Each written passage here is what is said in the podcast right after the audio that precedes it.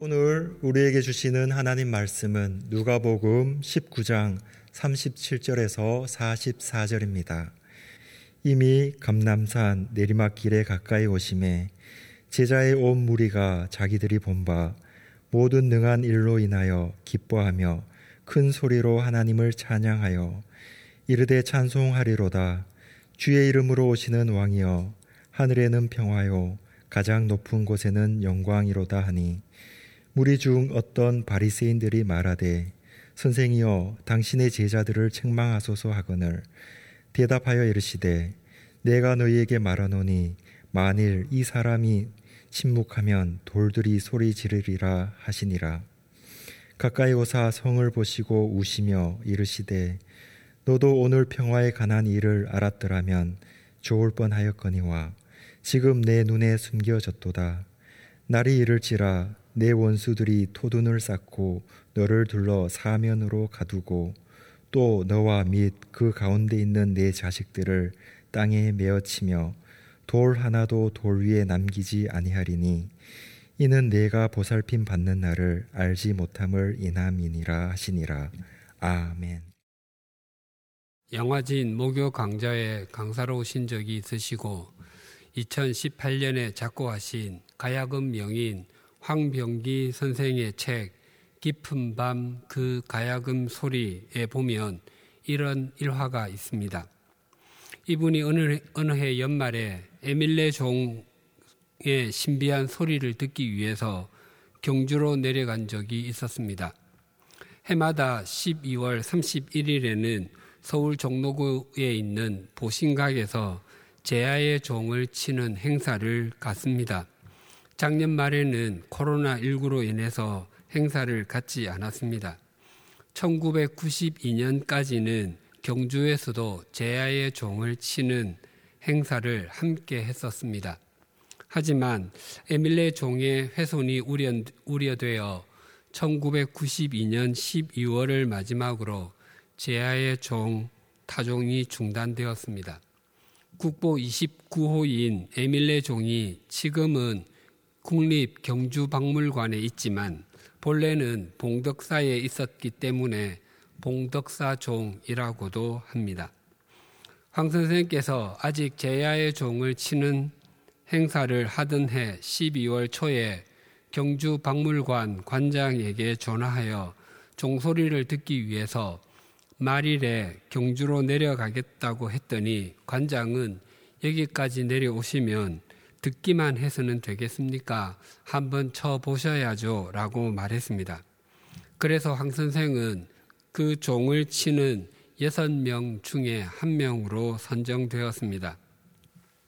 여섯 명의 타종위원들이 세 명씩 서로 마주 보고 서서 당목으로 종을 쳤습니다. 에밀레 종은 육중한 당목으로 여섯 사람이 쳤음에도 전혀 흔들리지 아니하고 1천여 년 전에 신비한 음을 재현했습니다. 제야의 종은 모두 33번을 치는데 그 중에 황 선생께서는 세 번만 치고는 한 향토 사학자와 함께 인파를 해치며 박물관을 빠져나왔습니다.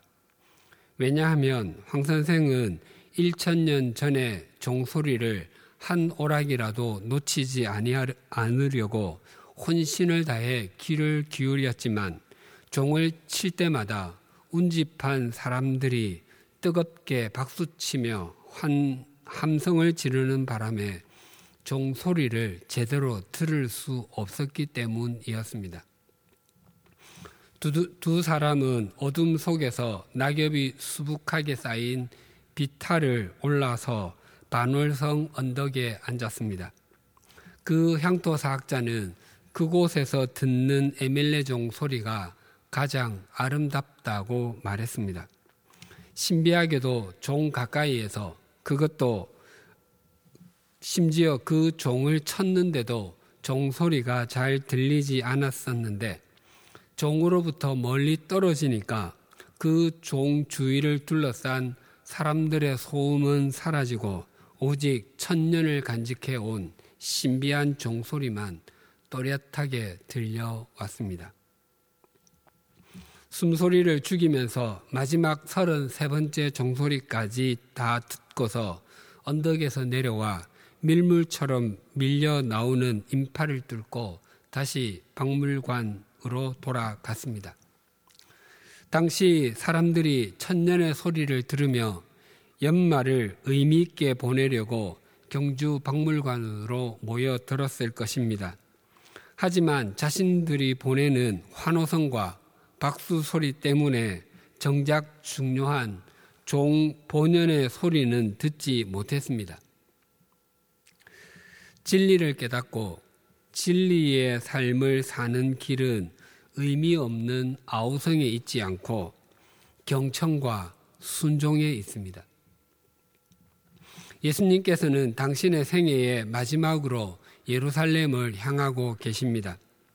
예수님께서는 예전에 예루살렘으로 올라가실 때에는 자신을 드러내지 아니하시고 은밀하게 가시기도 하셨는데 이번에는 완전히 공개적이었습니다.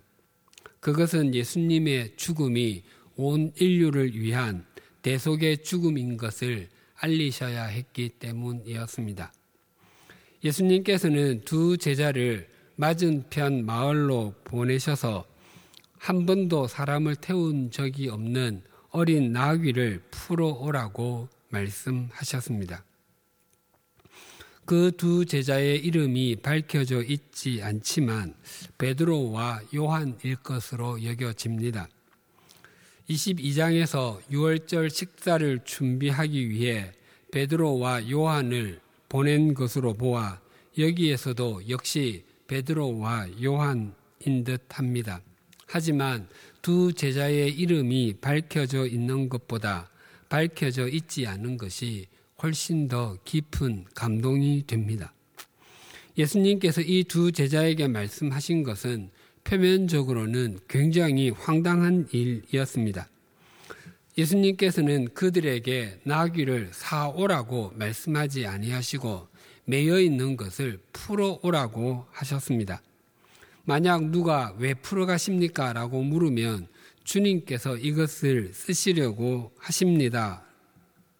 의 답변이 그것이 답변이라고 하셨습니다. 하지만 이름이 알려지지 않은 이 두 제자의 순종이 스가랴 9장 9절 보라 내 왕이 내게 임하시나니 그는 공의로우시며 구원을 베푸시며 겸손하여서 나귀를 타시나니 나귀의 작은 것 곧 나귀 새끼니라의 말씀을 이루는 통로가 되었습니다. 오늘날도 동일합니다. 교회에서 사회에서 수많은 주님의 역사가 이름이 알려지지 않은 두 제자들에 의해서 이루어집니다. 우리는 그 사람들의 이름을 알지 못해도 그들을 불러 사용하시는 주님과 통로가 되는 사람들은 압니다. 또한 우리 각자 각자가 주님께서 불러 사용하시는 바로 그 두 제자가 되어 주님 역사의 통로가 된다면 그 사실을 사람들은 몰라도 그 감동은 말로 표현할 수 없을 정도일 것입니다. 그것은 주님과 나만의 비밀입니다. 이 비밀이 크고 많을수록 우리의 믿음은 더욱더 신실해지고 우리는 점점 더 주님의 사람이 되어 갑니다. 예수님께서 예루살렘으로 들어가실 때의 모습을 마태복음 21장 15절이 이렇게 증거합니다. 대제사장들과 서기관들이 예수께서 하시는 이상한 일과 또 성전에서 소리질러 호산나 다윗의 자손이여 하는 어린 아이 어린이들을 보고 노하여 예수님께서 예루살렘으로 올라오시는 모습을 보았던 어린 아이들이 성전에서 열광하는 모습을 보고 대제사장들과 서기관들이 분노했는데 그 이유가 그 어린 아이들이 예수님을 향해서 호산나 다윗의 자손이여라고 환호했기 때문이었습니다. 제가 여기에 서서 아무리 주옥 같은 내용의 설교와 깊은 감동이 밀려오는 말씀을 전해도 아이들은 아무런 반응이 없을 것입니다. 반면에 제가 강대상 이 뒤쪽에 있는 문에서 갑자기 피에로의 복장과 광대의 분장을 하고 나타나면 어른들은 아마 목사가 왜 저래 정신이 있는 거야 없는 거야 라며 시큰둥한 반응을 보일지 몰라도 이 공간에 아이들이 있다면 아마 앞으로 몰려들 것입니다. 또 화면을 보며 예배를 드린다면 화면을 집중하며 즐거워할 것입니다. 예수님께서 어린 나귀를 타고 가시는 모습이 아이들에게 그렇게 비쳤던 것입니다. 만약 예수님께서 네 마리나 여덟 마리의 흰색이나 검은색 준말을 타시고 또 골룡포를 입으시며 수많은 호위병과 신하들이 예수님의 옆과 뒤를 따르면서 예루살렘으로 올라오셨다면 아이들은 그 위험에 눌려서 앞으로 나와서 호산나 다윗의 자손이여라고 외치기는커녕 자기 부모 뒤에 숨었을 것입니다. 아이들은 예수님이 어떤 분이신지, 무슨 일을 하셨는지, 예루살렘으로 왜 올라오셨는지 모든 일에 그렇게 관심이 없습니다. 단지 지금 자기들 눈에 비치는 모습이 우스꽝스럽고 좋다는 것입니다. 그런데 그 모습을 보고 어른들도 열광하기는 마찬가지였습니다. 오늘 본문 37절, 38절이 이렇게 증거합니다. 이미 감남산 내리막길에 가까이 오심에 제자의 온 무리가 자기들이 본 바 모든 능한 일로 인하여 기뻐하며 큰 소리로 하나님을 찬양하여 이르되 찬송하리로다 주의 이름으로 오시는 왕이여 하늘에는 평화요 가장 높은 곳에는 영광이로다 하니 어른들도 동일했습니다. 표면적으로는 코미디와 같은 예수님의 행렬을 보고 조롱하거나 외면하기는커녕 있는 힘을 다해서 환호했습니다. 마태복음과 요한복음에 의하면 사람들은 자신들의 겉옷과 종려나무 가지를 길에다 깔았고 어떤 사람들은 그 가지를 손에 들고 예수님을 맞았습니다.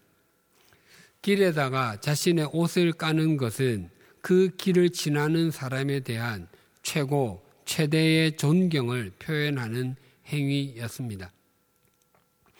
나귀를 타고 예루살렘으로 올라가시는 예수님을 향해서 사람들이 불렀던 노래의 내용을 사복음서가 모두 다 증거하는데 그 내용은 약간씩 다릅니다. 그러나 그 모든 내용은 시편 113편에서 118편에서 나왔습니다. 그 여섯 개의 시편을 할렐 시편이라고 합니다. 그 시편들은 유대의 3대 절기인 무교절, 무교절이라고 불리우는 6월절과 77절이라고 불리우는 오순절 그리고 장막절이라고도 불리는 초막절에 풀렸습니다. 지금 본문의 배경이 6월절입니다. 사람들이 시편으로 하나님을 찬양하며 성전으로 올라갔는데 하나님께 적용하던 것을 그대로 예수님께 적용하고 있는 것입니다. 시편에는 할렐 시편이라 불리는 것들이 있습니다. 시편 113편에서 118편을 제1 할렐 시편이라 하고 시편 136편을 제2 할렐 시편 또는 대할렐 시편이라고 하고 시편 146편에서 150편을 제3할렐 시편이라 부릅니다. 특히 146편에서 150편까지의 제3할렐 시편 5편은 모두 할렐루야로 시작해서 할렐루야로 마칩니다. 한국 교회에서 쓰는 용어 가운데 가장 그 의미가 많이 변질된 단어 중에 하나가 할렐루야입니다. 교회에서 부흥회를 가질 때나 기도원에서 집회를 열 때 설교자가 설교자를 맞이하는 인사가 할렐루야입니다. 그러나 할렐루야는 그렇게 무분별하게 쓰는 가벼운 단어가 결코 아닙니다. 할렐루야는 세 단어의 합성어입니다. 찬양하다라는 뜻의 할랄이라는 동사와 복수형 전미사인 우 그리고 하나님을 뜻하는 야가 합쳐서 이루어졌습니다. 그래서 그 뜻이 하나님을 찬양하라입니다. 할랄에는 네 가지의 뜻이 있습니다. 첫째는 빛내다입니다. 우리가 만약 할렐루야라고 말한다면 그것은 하나님, 우리가 삶으로 당신을 빛내겠습니다라고 고백하는 것입니다. 둘째는 자랑하다입니다. 또 우리가 할렐루야라고 말한다면 그것은 하나님, 우리가 당신만을 자랑하겠습니다라고 결단하는 것입니다. 세 번째는 찬양하다입니다. 만약 우리가 할렐루야라고 말한다면 그것은 하나님, 우리가 당신만을 높이겠습니다 라고 마음에 새기는 것입니다. 그리고 마지막 네 번째는 미치다입니다. 성경에서 미치다라는 의미는 지배를 받다입니다. 술에 취해서 술의 지배를 받으면 알코올에 미친 것이고 귀신의 지배를 받으면 귀신에게 미친 것입니다. 그래서 우리가 할렐루야라고 말하는 것은 하나님, 우리가 당신의 지배만 받겠습니다라고 헌신의 고백을 하는 것입니다. 그런데 할랄이라고 하는 이 동사는 성경에서 원형으로는 쓰이지 않고 언제나 강조형으로만 사용됩니다. 할랄이 강조형이 되면 힐렐이 됩니다. 히브리어가 강조형이 되면 계속해서 그리고 마음을 다해서라는 뜻이 됩니다. 그래서 우리가 할렐루야라고 말한다면 그것은 하나님, 우리가 마음을 다해서 하나님을 빛내겠습니다. 우리의 뜻을 다해서 하나님을 자랑하겠습니다. 우리의 힘을 다해서 하나님을 찬양하겠습니다. 우리의 온 생명을 하나님 아래에 두어서 하나님의 지배를 받겠습니다라는 의미가 됩니다. 그것도 한순간만이 아니라 계속해서 말입니다. 그런데 할렐루야에서 강조점은 할랄의 강조형인 힐렐에 있지 않고 하나님을 뜻하는 야에 있습니다. 왜냐하면 믿음에서 정성과 열심도 중요하지만 그것과 비교할 수 없을 정도로 중요한 것이 대상이기 때문입니다. 바르지 못한 존재를 신앙의 대상으로 섬기는 것을 미신이라고 합니다.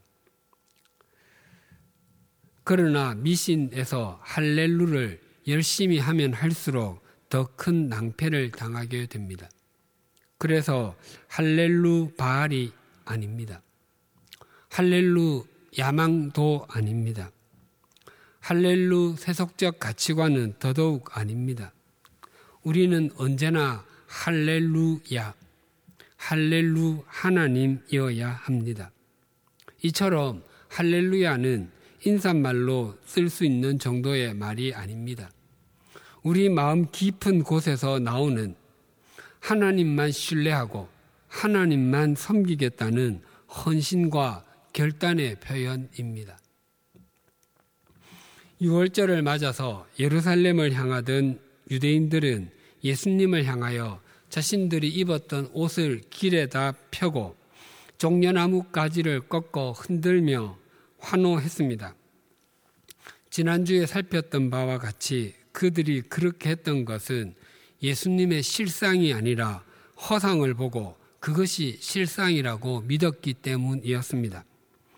그들이 그렇게 환호했던 것은 십자가에서 대속의 피를 흘리게 되실 예수님 자체가 아니라 자신들의 욕망을 성취하게 해줄 예수님의 능력이었고 능력의 예수님이었던 것입니다.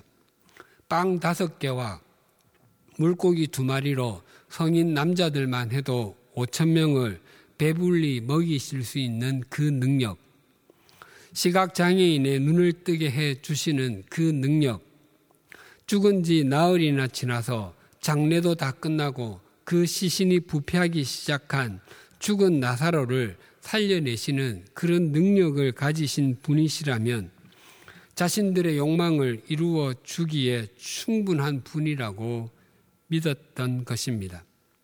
그러니까 그들이 외쳤던 소리는 할렐루 예수님이 아니라 할렐루 능한 일이었고 할렐루 욕망이었던 것입니다.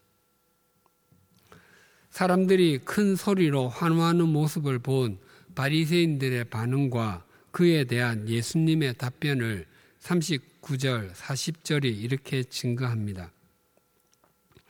무리 중 어떤 바리새인들이 말하되 선생이여 당신의 제자들을 책망하소서 하거늘 대답하여 이르시되 내가 너희에게 말하노니 만일 이 사람들이 침묵하면 돌들이 소리 지르리라 하시니라. 바리새인들은 예수님께 당신을 환호하는 소리가 너무 시끄러우니까 제자들을 좀 나무라서 조용히 시켜달라고 했습니다.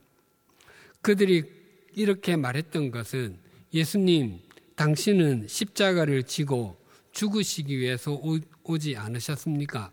그것이 이렇게 환호할 만한 일은 아니지 않습니까? 그런데 어떻게 사람들이 이렇게 소리를 지를 수 있습니까의 의미가 아니었습니다. 바리새인들도 예수님에 대해서 허상을 갖고 있기는 마찬가지였습니다. 무명의 촌 동네 나사렛 출신, 천박한 직업의 목수 출신 예수가 어떻게 메시아가 될 수 있겠는가? 당신은 결코 메시아일 리가 없으니 조용히 시키라는 것이었습니다. 하지만 예수님께서는 그 말에 사람들이 조용히 하면 돌들이라도 소리를 지를 것이다 라고 말씀하셨습니다. 그것은 사람들이 예수님을 바르게 이해하지 못하고서 소리를 지르며 찬양하고 있지만 찬양하는 것 자체가 틀린 것은 아니라는 것입니다. 즉, 예수님 당신은 메시아가 틀림없다는 것입니다. 자신을 열렬하게 환호하는 군중들 앞에서 예수님께서 보이신 반응을 41절, 42절이 이렇게 증거합니다. 가까이 오사 성을 보시고 우시며 이르시되 너도 오늘 평화에 관한 일을 알았더라면 좋을 뻔하였거니와 지금 내 눈에 숨겨졌도다. 예수님은 사람들의 환호를 받으시고 그들에게 손을 들어 흔들며 기, 흔들며 기뻐하지 않으셨습니다. 또 환호하는 사람들을 일일이 찾아서 손을 잡고서 격려하지도 않으셨습니다. 예수님께서는 큰 소리로 우셨습니다. 열광하는 사람들의 모습과는 굉장히 대조적입니다. 예수님께서 이 땅에서 우신 것이 성경에 세 번 기록되어 있는데 이것이 두 번째입니다. 예수님께서는 환호하는 사람들 앞에서 통곡하실 수밖에 없었던 것은 사람들이 하나님과 예수님에 대해서 알고 있는 것은 허상투성이고 장차 예루살렘이 어떤 지경에 이르게 놓을지는 아무런 관심도 없이 살아가는 사람들에 대한 긍휼함과 안타까움의 표현이었습니다. 욕망과 세속적 가치관의 아우성에는 진리의 삶이 없다는 것은 신구약 성경이 우리에게 전해주는 교훈입니다. 400년 동안 애굽의 노예로 살았던 이스라엘 자손들이 출애굽하여 자유인이 된 것은 거의 있을 수가 없는 일이었습니다. 인류 역사상 수백만 명의 사람이 수백 년 동안의 노예 생활에서 해방되어 다른 땅으로 가서 거기서 새로 나라를 시작한 민족이 그들 외에 또또 누가 있었습니까? 그들이 자유인이 되었다는 것만 해도 평생 여호와 하나님만을 유일하신 분으로 섬기고 살기에 충분하였습니다. 그런 은혜를 입은 이스라엘 자손들은 모세가 십계명을 받기 위해서 시내산에 올라가 있을 때 제사장 아론을 부추겨 이스라엘 여인들이 가진 금 귀걸이를 모아 녹여서 송아지를 만들었습니다. 그 장면을 출애굽기 32장 4절에서 6절은 이렇게 증거합니다.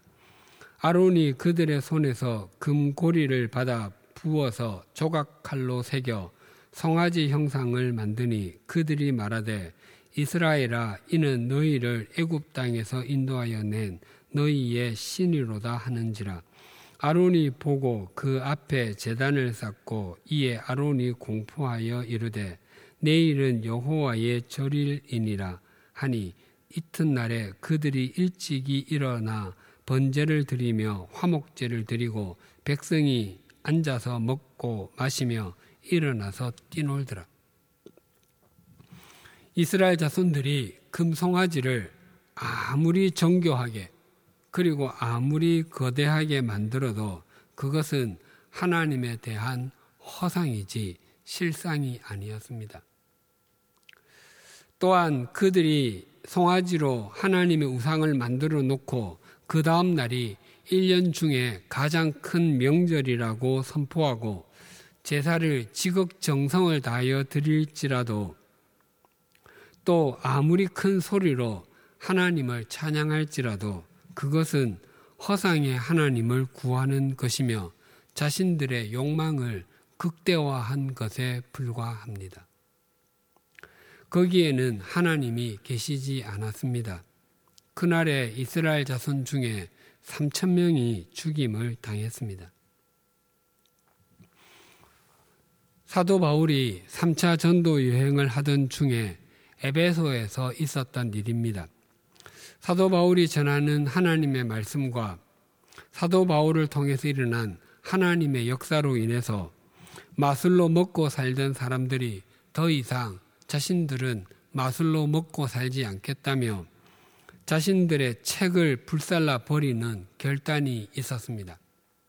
반면에 에베소에는 에베소의 수호신으로 역임을 받던 아르, 아데미, 즉 아르테미스 여신의 모형 신전을 만들어서 팔아 부를 축적하던 사람들이 있었습니다. 사람이 손으로 만든 것은 신이 아니라는 사도 바울의 가르침에 그들은 자신들이 풍족하게 살지 못하게 되자 아뎀, 위대한 아데미 여신의 신전이 무시를 당하고 여신의 위신이 땅에 떨어졌다라고 사람들을 선동했습니다. 그러자 많은 사람이 연극장으로 몰려들었습니다. 그 야외 극장은 오늘날 원형 그대로 발굴되어 있는데 그 규모가 2만 4천 명이나 수용할 수 있습니다. 당시 에베소의 인구가 약 25만 명 정도였습니다. 에베소를 서울에 비유하면 상암 월드컵 경기장의 열 서너 배에 해당하는 큰 극장입니다.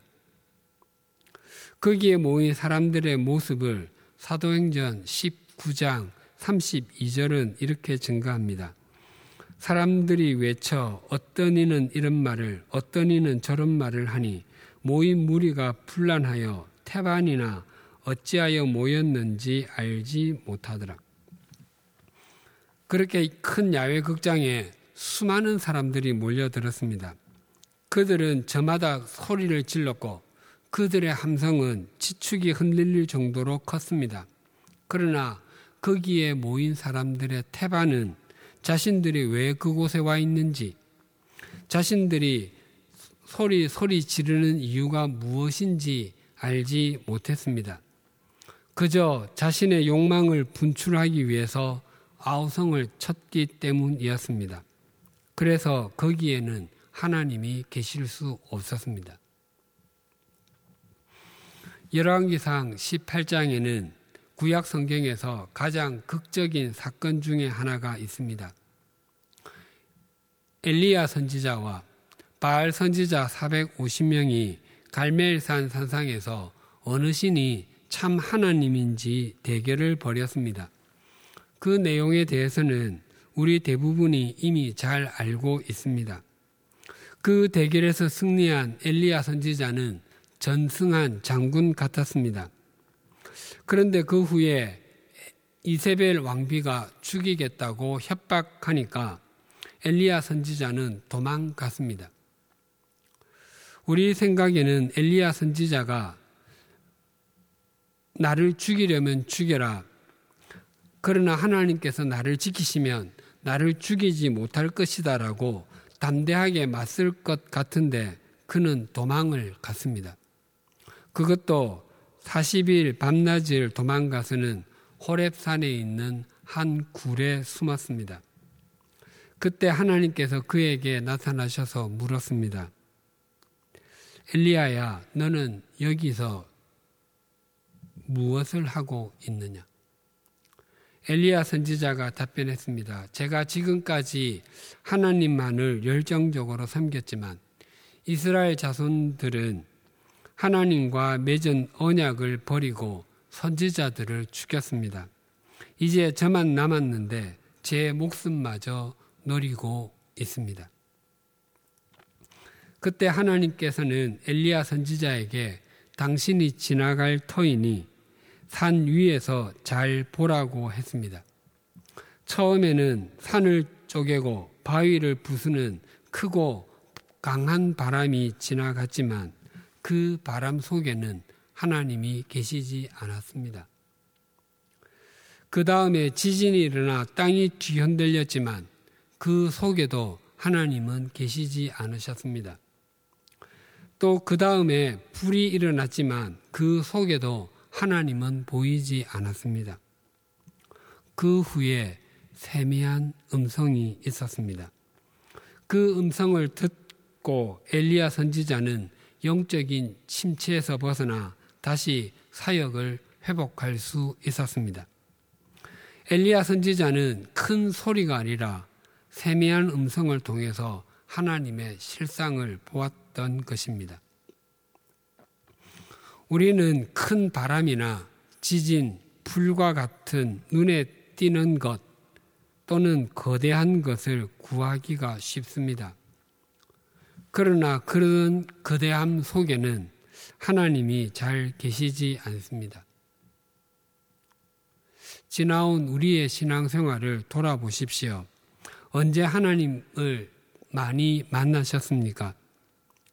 사람들이 많이 모인 곳에서 대형 확성기로 말씀을 들었을 때였습니까? 아니면 거대한 공간에서 예배를 드릴 때였습니까? 아니었을 것입니다. 오히려 그 반대였던 경우가 훨씬 더 많으셨을 것입니다. 우리 교회는 올해 성경 일독하기와 요한복음 쓰기를 하고 있습니다. 우리 교회 영성 담임인 제가 교우님들보다 더 하지는 못해도 덜 하지는 않아야 되겠다고 생각하고 저도 1월 1일부터 성경 읽기와 요한복음 쓰기를 시작했습니다. 해마다 연초에 우리 교회에서는 성경 통독 수련회를 외부에서 갖곤 했는데 올해는 코로나19로 인해서 1월 4일부터 21일까지 3주간 온라인을 통해서 있었습니다. 제가 그 순서를 따르지는 않았지만 새해에 창세기에서 시작하여 1월 21일 목요일 밤에 요한계시록 22장 21절까지 읽었습니다. 마침 그 주간에 피정을 가졌기 때문에 집에서 부지런히 읽을 수 있었습니다. 그리고 요한복음은 1월 1일부터 쓰기 시작하여 2월 8일에 21장 25절에 마침표를 찍었습니다. 저는 요한복음을 NIV 영어 성경으로 썼습니다. 성경을 쓰면서 깊은 감동으로 울컥울컥 할 때도 있었고, 진도를 나가지 못하고 한 말씀에 한동안 머물렀다가 다시 쓰기도 했습니다. 요한복음을 쓰면서 제게 가장 많이 와 닿았던 말이 두 개 있습니다. 하나는 제자들이 물었다. They asked입니다. 다른 사람들도 그랬지만 제자들이 예수님께 질문했다는 말이 참 많았습니다. 또 하나는 예수께서 대답하셨다. Jesus replied. Jesus answered입니다. 제자들의 반복된 질문에도 예수님은 짜증내지 아니하시고 답변하셨습니다. 그렇게 알아듣지 못하는 제자들의 모습이 속이 터질 것 같아 보이는데도 예수님은 마음을 다해서 답변하셨습니다. 제자들이 그때는 그것을 알아듣지 못했지만 예수님께서 승천하시고 성령님께서 임하신 후에 그때 예수님께서 말씀하신 것의 의미가 무엇인지 깨닫게 되었습니다. 우리는 코로나19 이전에 매주일 함께 모여서 예배 드렸던 때를 그리워하고 또 그때가 얼마나 소중했는지를 매주일 마음 깊이 새기고 있습니다. 저도 교우님들을 몹시 뵙고 싶고 그립습니다.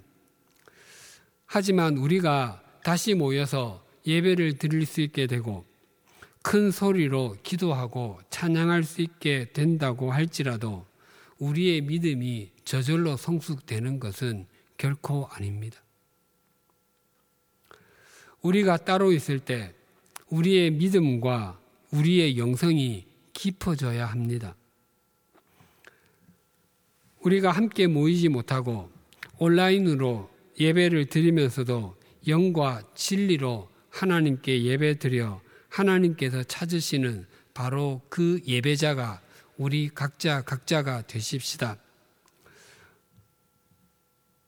우리 모두 주님과 주님의 말씀을 목적 삼음으로 어떤 환경에서도 진리와 생명의 길을 걸어 가십시다. 그러면 우리가 어디에 있든 또 우리가 무엇을 하든 그런 삶을 사는 우리의 걸음은 세상의 그 어떤 아우성보다도 큰 진리의 소리, 생명의 소리가 될 것입니다. 기도드리시겠습니다. 하나님 아버지, 우리는 소리를 지르는 것을 좋아합니다. 입으로 터트리지는 않을지라도 속으로 소리를 지를 때가 많습니다. 하나님 앞에서 아우성을 쳐야 좋은 것으로 생각할 때도 있었습니다. 하지만 우리가 그동안 소리를 질렀던 것을 가만히 돌아보면 진리의 말씀을 받아들이고 진리의 말씀에 순종하기 위해서 소리를 질렀던 것이 아니라 내 소원을 성취하기 위해서 또 세속적 가치관의 시선으로 보아 크고 좋아 보이는 것을 이루기 위해서 아우성을 쳤던 것이 대부분이었던 것을 고백합니다. 그래서 오랜 생활, 신앙 생활을 했지만 진리의 사람이 되지 못하고 믿음이 잘 성숙되어 가지 못했음도 고백합니다. 하나님 아버지, 송아지 우상을 만들어 놓고 그것이 하나님이라고 우기며 광란의 축제를 벌였던 이스라엘 자손들과 아데미 여신의 신전과 모, 신전 모형을 팔아 풍족한 생활을 하다가 그 일이 방해받자 연극장에 모여서 소리를 질렀던 사람들의 모습을 우리의 반면 교사로 삼게 하시고 큰 바람이나 지진, 불이 아니라 세미한 음성을 통해서 하나님의 인자하심을 경험한 엘리야 선지자를 진면 교사로 삼게 하여 주시옵소서. 코로나19로 인해서 일상의 생활에 크고 작은 불편함이 있는 이 상황을 하나님을 깊이 만나고 하나님과 동행하는 믿음의 터전으로 삼게 하여 주시옵소서. 그리하여 영과 진리로 주님과 주님의 말씀을 목적 삼고 걸어가는 우리의 걸음이 진리와 생명의 소리가 되게 하여 주시옵소서. 예수님의 이름으로 기도드립니다. 아멘.